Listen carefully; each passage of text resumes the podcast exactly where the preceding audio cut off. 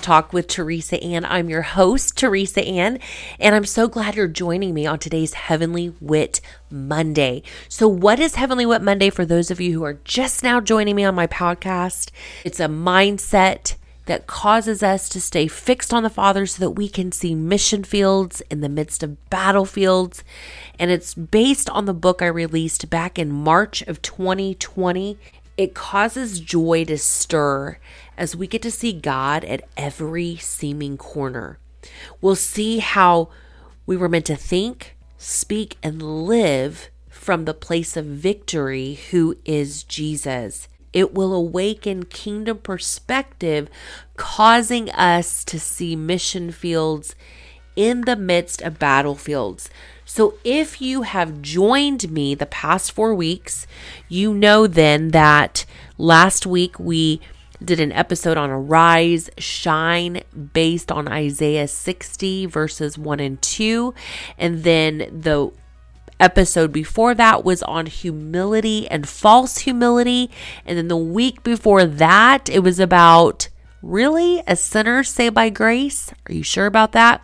And then the episode before that was on toxic people, but it was revealed in a way that you would not expect. So here's what's coming up next on today's episode is resistance fatigue. That's what's coming up next. All right, so have you ever tried to resist something you really wanted? How about something you were craving? Did it seem the more you wanted it, the more you were consumed with a desire for it? For instance, so often I've wanted to change my eating habits. So the more I thought and said, I can't have sweets, the more I craved them. The more I focused on what I couldn't have, the more I desired it. So I noticed that the focus was where my perspective was, and it stemmed from whether I was grateful or ungrateful. The same with focusing on not sinning. The more I focused on not sinning, the more I sinned. Hence the awareness nudge to realize my lack of thankfulness for all that God has done. For from the place of thankfulness to God for who He is when sin is no longer the focus, because the goodness of God causes me to not want to sin. How do I know that? Because in God's word, it says it's the goodness of God that leads man to repentance. So repentance is not just turning from sin. Actually, turning from sin is by default, because true repentance is when we turn back to God. When we turn back to God is when sin is no longer operated in. It's pretty cool if you think about this. So this all leads me to James 4:7-8. Submit or humble yourselves therefore to God. Resist the devil, and he will flee from you. Do you notice the key action in this scripture? What part do you see the most when I just read that? Some of you hearing this might be saying, what you're hearing is resist the devil, while others may be saying the enemy will flee. But let's notice something really important here. To resist the devil is not in the resistance. Rather, it's in our submission to God. Really think about this. True resistance against sin and the enemy is not found in our ability to abstain and resist. It is in our adoration, our awe and wonder of God that we can't help but want to submit to God. So in our submission to God is how resistance to the enemy takes place. True resistance. So can you imagine? And I shake my head in disappointing awe, because most of my life I was living outside of Him because I boasted in being exhausted due to my needless resistance against the enemy, and wondered why I wasn't living a life of victory.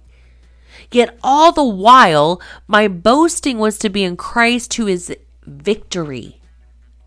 Living in Him reveals God's grace is more than enough, overflowing with supernatural refreshment, as to live in Christ is not loss, but great gain. My awareness in Him causes me to rejoice in this abundant life versus my awareness to sin, which would cause me to walk in shame, making shameful choices, yet again entering into a cycle of insanity. I've learned so much in realizing that this life in Christ is not about fighting for victory. It's about living in Christ, who is the position of victory. He is victory. So, with all of that stated, here's some practical reflection and application. How has resistance worked for you? Are you amazed that true resistance comes from submitting ourselves to God? Do you see how it isn't about our power or our might, but it's only by the Spirit of God? How is this revelation helping you now to no longer boast in your exhaustive resistance, but now boasting in God's overflowing, refreshing power, even in the midst of what the enemy is doing? When we submit to God, when we humbly position ourselves before Him, the only way that can truly be done is when we are in awe and wonder of His magnificent majesty. And how do you do that? By praising Him for who He is. Thank you so much for joining me on today's Heavenly Wit Monday. I am so thankful for you. And if you were encouraged by this episode, please feel free to share it on your social media, to share it with your friends and your family. May you finally see mission fields in the midst of battlefields.